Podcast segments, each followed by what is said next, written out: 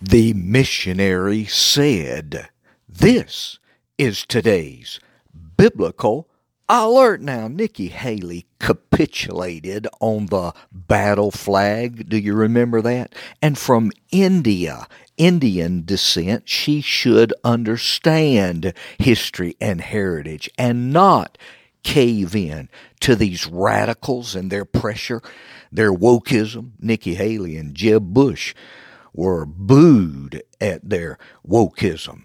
They were on stage and I heard them in person because they had thrown in with core curriculum and South Carolinians would not stand for it, but they became a hacker and a whacker. Nikki was a hacker and a whacker for the Trump campaign, and with all the resources she had, the opportunities she had uh, to point out what was going on with those criminal squatters in the White House.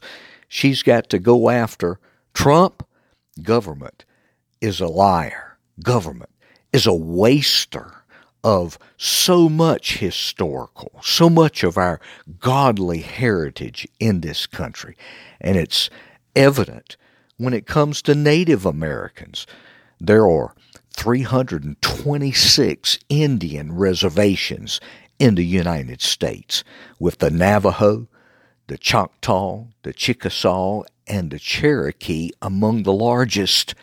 The Navajo Indian Reservation alone is 16 million acres, and we just printed 100,000 Gospel of John's in the King James Navajo Parallel and 100,000 Cherokee in the King James Cherokee Parallel.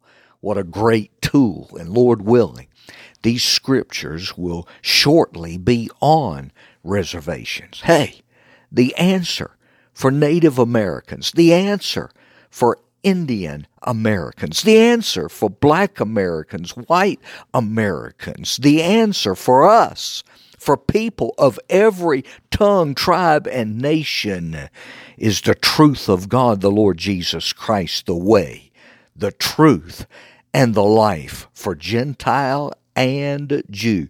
Jesus spake these words, and many believed on him.